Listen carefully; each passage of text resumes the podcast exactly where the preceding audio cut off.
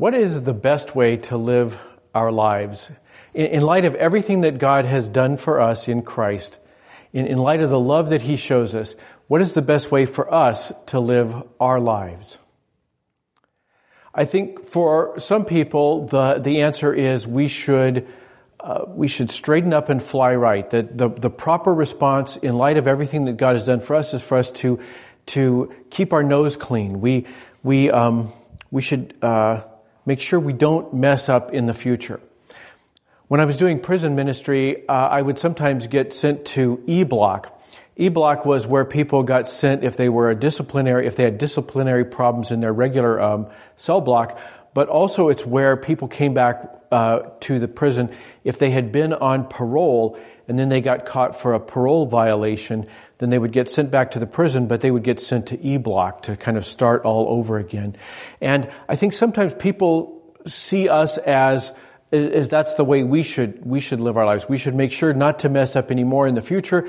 We should we should keep our nose clean. We should fly straight and narrow. We, we should fly straight, straighten up and fly fly right. We should uh, stay on this uh, the straight and narrow. That these are things we should do because because that's the that that's only proper in light of everything that God has done for us.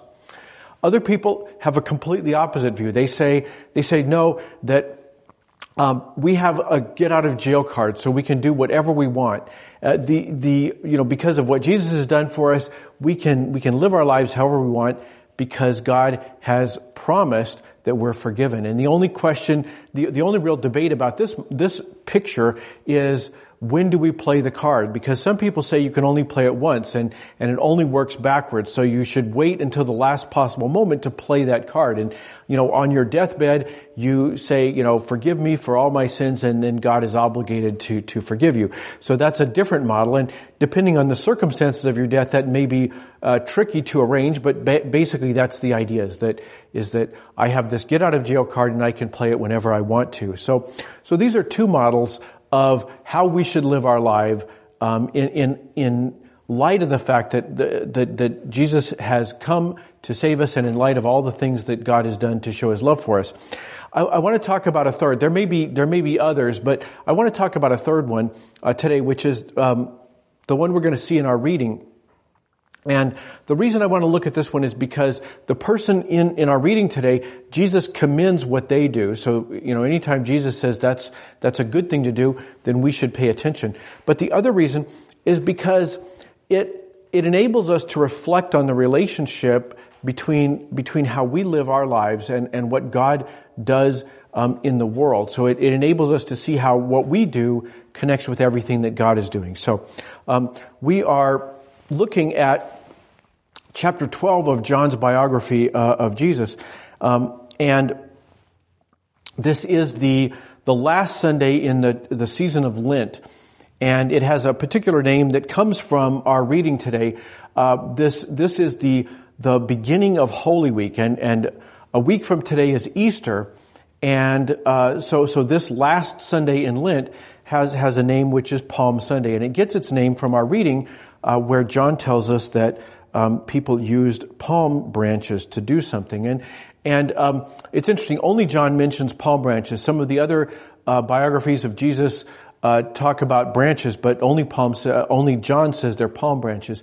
And um, the, that, that is one of the, the many ways that these passages are different. All four of the biographies of Jesus in the New Testament mention the thing that occurs today, the thing we remember at Palm Sunday, um, which is this uh, uh, ceremonial entrance that Jesus makes into Jerusalem. And so it talks, they, they all talk about them in different ways. They, they, talk about this event in different ways, but they have different emphases. And so they talk about it, uh, focusing on different aspects of what it was Jesus did. And one of the many ways that John's is a little bit different is it talks about the palm branches. So that's where it gets its name, Palm Sunday.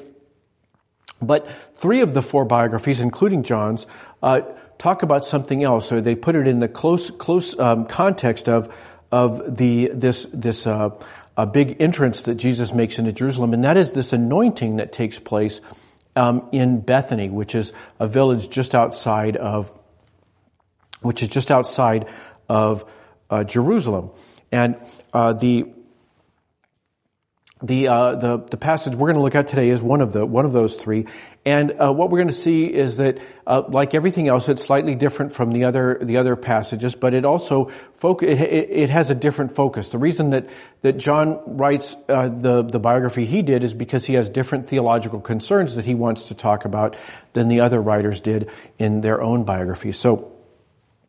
So one of the things that John is interested to do is to tell us why, or, or make sure we remember what he's already told us about why Jesus would be uh, arrested and crucified later in the week. And so we see that right up at the very beginning of chapter 12, verse 1. He says, Six days before Passover, Jesus came to Bethany, home of Lazarus, whom Jesus had raised from the dead. Jesus had been essentially hiding out. He, uh, in the, at the end of chapter 11, we read that he no longer uh, uh had a public ministry in Jerusalem, and he was he was in a place called uh, um, uh, Ephraim with his disciples.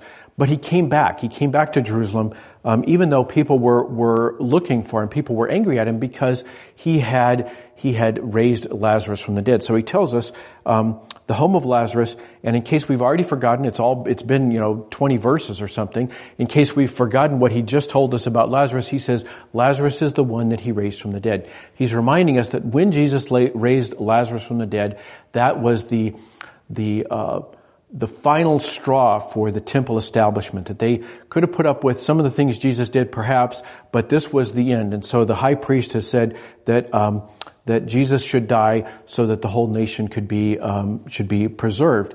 So so uh, he's reminding us of that of that backstory as we begin this, and in fact he reminds us a couple more times in chapter nine. He says, uh, "Many Jews learned he was there. They came not only because of Jesus, but also to see Lazarus, whom he had raised from the dead." And then he says it again in. Um, in verse 17, he says, the crowd who had been with him when he called Lazarus out of the tomb and raised him from the dead were testifying about him. John wants to be particularly clear that we remember this is Jesus and the reason he's in town or the, the reason for everything that's going to happen from this point forward while he's in town is because he raised Lazarus from the dead. So, with that setting, that is, that is a, a, a theological concern that John wants us to be um, thinking about, he then tells us what happened when he got to Bethany, this, this village outside of uh, Jerusalem. He says, Lazarus and his sisters hosted a dinner for him. Martha served, and Lazarus was among those who joined him at the table. Now, if you're familiar with Luke's uh, biography of Jesus, w- you, you may not be surprised that Martha is serving. That that's something we, we, we have seen before. And the, the good news is now she doesn't seem to be as, as um, as overwhelmed by the work as she was in that earlier occasion that Luke tells us about, where she got upset with Jesus and, and asked him to help her with, uh, or have Mary help. And and um, she seems to be taking things in a better situation now, uh, a better place. Uh, but John isn't really focused on Martha or Lazarus, for that matter. John is focused on Mary, and he says about Mary that um, that uh, that the, what, what he tells us about Mary is, is an answer to the question about how we should live our lives. That what Mary does is not living like a parolee who's trying to keep her nose clean, and, and it's not like somebody who is doing anything she wants, confident that she can get out of jail free. She, she shows us a different way to live our life. And so what does she do? So verse three, then Mary took an extraordinary amount, almost three quarters of a pound, of very expensive perfume of pure nard. She anointed Jesus' feet with it and then wiped her feet dry with her hair. The house was filled with the aroma of the perfume. So that's what Mary does. Mary does this thing with, with um, the perfume and Jesus' feet. Now, for us to understand the, the, the, what all Mary is doing in this one verse, we need to understand culturally, this would have been a, a, a very uh, it would have been shocking. It would have been scandalous what Mary did, and and and for reasons that may not be obvious to us. The first one is that women in that culture simply did not take their hair down. That that that was something that happened in the privacy of their bedroom, and nowhere else. That nowhere else did people see women with their hair down. Um, so So for her to let her hair down in a, in a, in a mixed company like this would have been very surprising, very actually shocking. And in some places of the world, it would still be, it would still be surprising today. Uh, but even, even in North America, even in our, you know, our uh, very lax uh, uh society, this would have been uh, pretty, pretty awkward. Um, and you, you might think in, in that culture it would be even more so. And maybe the, the closest analog we could come up with would be if somebody came to a church function dressed in a, in a very skimpy bikini or something like that, that, that, that would be equally scandalous. And it, uh, so it's not just awkward to let your hair down um, the way she does, but it would actually be scandalous. And that's, that's the first way that what Mary does is, is uh, surprising or scandalous in this context. But the other thing is the, the amount of, of uh, extravagance she shows, the, the degree of extravagance she shows by um, by doing this. Uh, John is at pains to show us this, and it's a good thing because for us, you know, perfume is expensive, but people still have it. It's not unobtainable, and and so we don't appreciate just how difficult it would have been in that in that culture to have this perfume. For us, you know, even if the ingredients in a perfume are, are exotic and have to come from far away, you know, we have, we have jets and we have boats and we can, we can ship things pretty safely and, and at pretty reasonable cost. That wouldn't have been the case in the first century. So this, this um, perfume, we are told, is an extraordinary amount, almost three quarters of a pound of very expensive perfume made of pure nard. So, so you hear that. So an extraordinary, very expensive, made of pure nard. Pure nard, this is the real deal. This is, this is the genuine article. It's like if you go to the grocery store and you see there's, there's a bottle of extra virgin imported olive oil there, and that's as opposed to partly hydrogenated soybean oil, you know, the cheap stuff. This is the real deal. This is pure nard, so it's made out of genuine nard. And then he says, it's an extraordinary amount, almost three quarters of a pound. So three quarters of a pound, that's about a third of a, of a kilogram. And oil, this is an oil-based perfume. It's actually lighter than water. You know, if you've seen water floating on, or oil floating on water, it's the same thing here. It's actually lighter. So it comes out, it works out to about uh, almost a pint of this oily perfume or about half a liter. So um, I was trying to figure out how much is that. Well, this is this is 10 ounces. This is about two thirds as much as, as uh, Mary used. And, um, and who would ever put this much perfume on somebody? You know, if you think about this, um, it's, it's, it's meant to be used like a lotion. You put a little, a little drop or two and then, you know, you, you rub it in, you know, this is what they would do with this perfume. And Mary just drenches Jesus with this great amount. I mean, imagine, imagine this and then half of another one. That's how much um, perfume she puts on on Jesus. And uh, John, John, says uh, that that she then wiped his feet dry with her hair. Well, you can imagine it's all over the place, and she's trying to to dab it up. And it says, the house was filled with the aroma of the perfume. Imagine that. This is a, a scented, a scented perfume that's designed to be used in small doses and, and now there's a pint of it. There's half a liter of this perfume. Of course the house is filled with the, the scent of the, the, um, the perfume. So it is this extravagance, even more than Mary's hair, that the disciples remark on. Um, and and we, we see that in verse 4, we read, Judas Iscariot, one of his disciples, the one who was about to betray him, complained. This perfume was worth a year's wages. He's not, he's not interested in Mary letting her hair down. He's interested in just how expensive this, this perfume is. And we know from uh, the other two biographies that mention this incident, Matthew and, and Mark also talk about how the disciples, they, they say there were other disciples, not just um, uh, not just uh, Judas, who comment on the expense, this extravagance that has taken place. Uh, but but John, I think, is particularly offended that that it is Judas who who leads off in the complaining because because Judas is a thief. He says he J- Judas said this not because he cared about the poor, but because he was a thief. He carried the money bag and would take what was in it. And I think that's what particularly offends John about this. So so the the, the disciples are all. Um, as surprised as they would be by Mary letting her hair down, they're even more surprised by this extravagance. And uh, it is this that Jesus remarks on, that Jesus doesn't comment on, on her hair, Jesus comments on the extravagance. So what does Jesus say? Well, Jesus uh, says uh, in verse 7, he says, Then Jesus said, Leave her alone. This perfume was to be used in preparation for my burial, and this is how she has used it. So Jesus says, let, let her alone. And, and for some, for some people listening today, that may be why you're listening. That God wants you to hear that message. That whatever other people have told you, um, what, whatever your parents or your friends, whatever your employers have said about, about your behavior in the past, you need to hear Jesus say, let her alone, let him alone. This, Jesus is saying that, that there is nobody else who is in a position where they can judge people except him. Jesus says, you let her alone, that this is not your matter to judge. And um, uh, he says that there's nobody else who's competent to judge. There's nobody else who's in a position to judge. And earlier in John's gospel, he said, God didn't send his son into the world to judge the world, but that the world might be saved through him. Jesus says, I'm not judging people and I'm the only one who's in a position to judge. And so let Mary alone.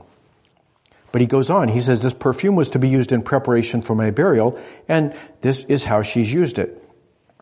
So, um, I don't know if Mary knew that. I don't know if this had been prearranged. You know, Mary, get me some perfume because I'm going to die, and and you know, then you can you can um, uh, anoint my body. I don't know if that has been prearranged. My guess is not.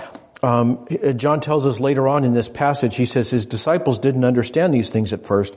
After he was glorified, they remembered these things had been written about him and that they had done these things to him. So, so he's talking about how that, that there was this mystery about Jesus that a lot of things didn't, didn't make any sense with his disciples until after Jesus had died and been buried and then was resurrected on Easter Sunday. So, so this might have been one of them. Maybe Mary understood the implications of what she was doing, maybe not, but, but in any event, whether, whether that's true or not, what Jesus then commends her for is not for the um, uh, for anointing him, but for her timing.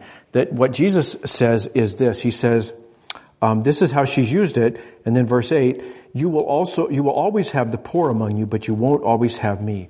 Jesus says Mary's timing is impeccable. Maybe she just intuited that this was the right time. Maybe, maybe that they had previously arranged that this would be the, the for for his burial. But um, uh, uh, he says her timing is right. That that um, the poor will always be with you. Uh, that, that since since the, the book of Deuteronomy, which tells us that the poor will always be with you, therefore you must take care of them. It says it says that God's people have always had an obligation to look after the poor, and that's the truth. That that there's no uh, political party you can vote for. There's no social program that you can get behind that is going to eliminate the problem of poverty. Those may be tools that you can use to alleviate the, the, the, the suffering associated with poverty, um, but you're never going to be rid of it. And if you don't like that idea, well, you know, take it up with Jesus because Jesus says you will always have the poor with you. But Jesus says you will not always have me. That, that Mary realized that this might be the last opportunity she has to anoint Jesus' feet. That, that there may never be another opportunity for her to do this, and so she seizes it. Mary acts on the opportunity when it presents itself. And that's the part that Jesus commends. So the answer to our question, the, the big question is, what should you do when, when, uh, in light of everything that Jesus has done, uh, what should you do? You should act like Mary. You should throw caution to the wind. You should seize the opportunity when it's in front of you. You should take the opportunity when it presents itself. This is what Mary does.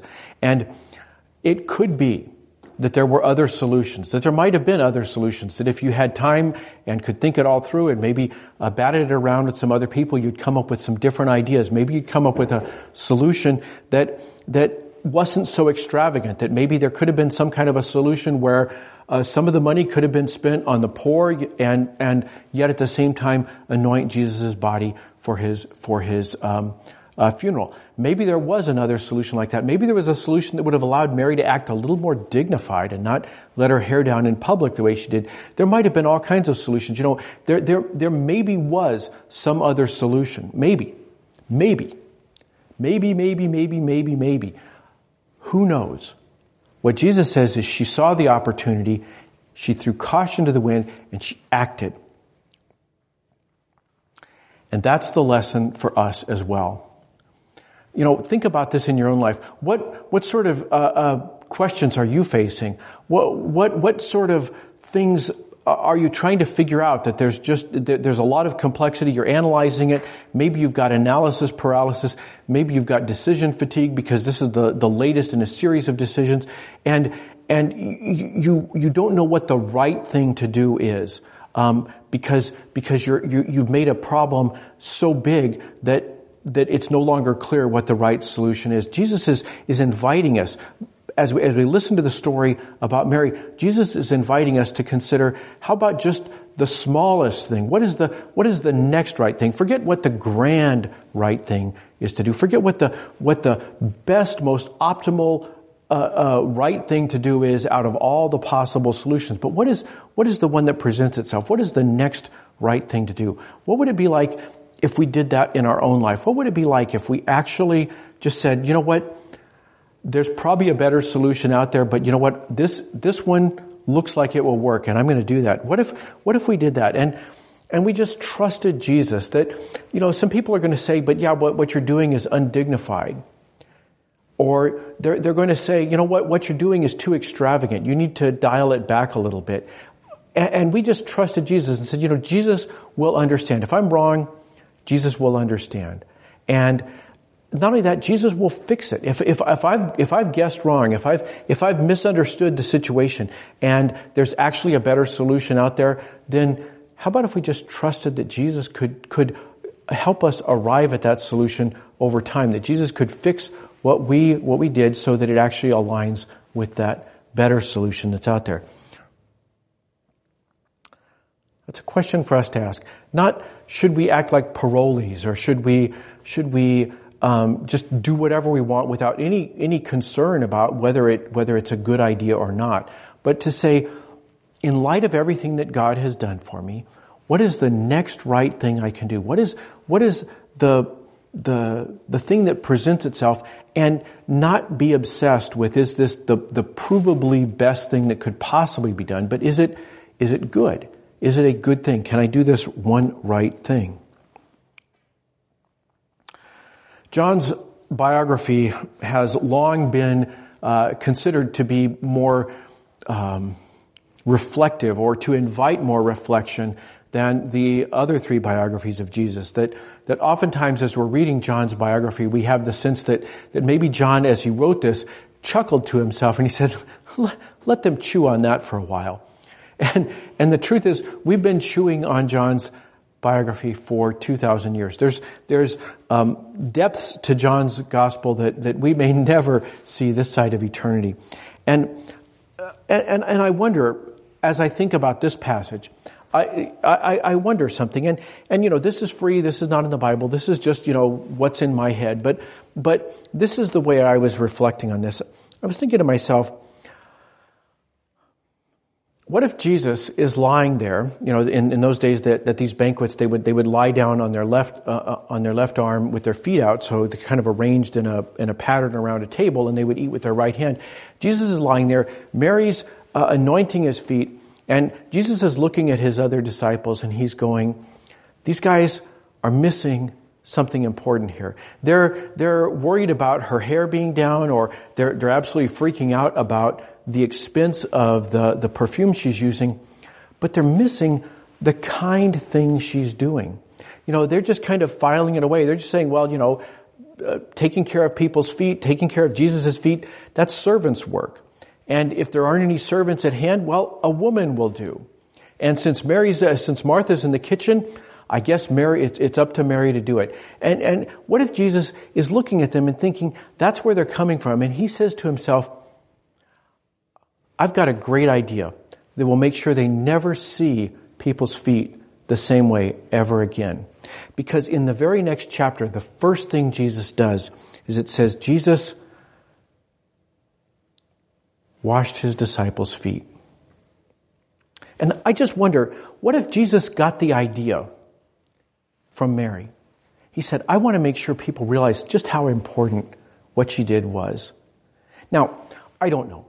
I, I don't know what it's like to be Jesus. I have no idea what it's like to be Jesus. Maybe he planned from all eternity to, you know, in, in the 13th chapter of John's biography, he was going to wash his disciples' feet. Maybe that's the case. I don't know. But what if he was improvising? What if Jesus was, was looking at the situation and saying, I've got a great idea? You know, what if when we think about what God wants us to do with our lives, instead of saying, you know, there is some, there is some perfect solution out there if I can only find it, and in the meantime, I'm not going to do anything. What if instead of thinking about God's will for our lives wasn't to, to come up with the perfect solution, but to simply be creative, to do something that, that works for us, that makes sense, and then he would improvise based on that, that, that he would bend the, the, the course of the universe around the things we did. What if we thought about God not as, as a parole officer that we have to obey, or somebody who will eventually take our get out of jail card no matter what we've done in the meantime, but what if we think about God as the greatest jazz musician ever? And he's sitting in with us. And He's waiting to hear what we play, and then he's going to do something, he's going to improvise something that is absolutely amazing based on what he heard us playing. What if, what if that's what's going on here? That Jesus sees Mary anoint his feet and he says, I've got a great idea. Now, I don't know. I don't know. But think about it. John invites us to think about these things, to, to really reflect on, on what it is that Jesus is doing. So, we're not parolees. Paul said that it was for freedom that Christ set us free, that, that he wants us to have freedom.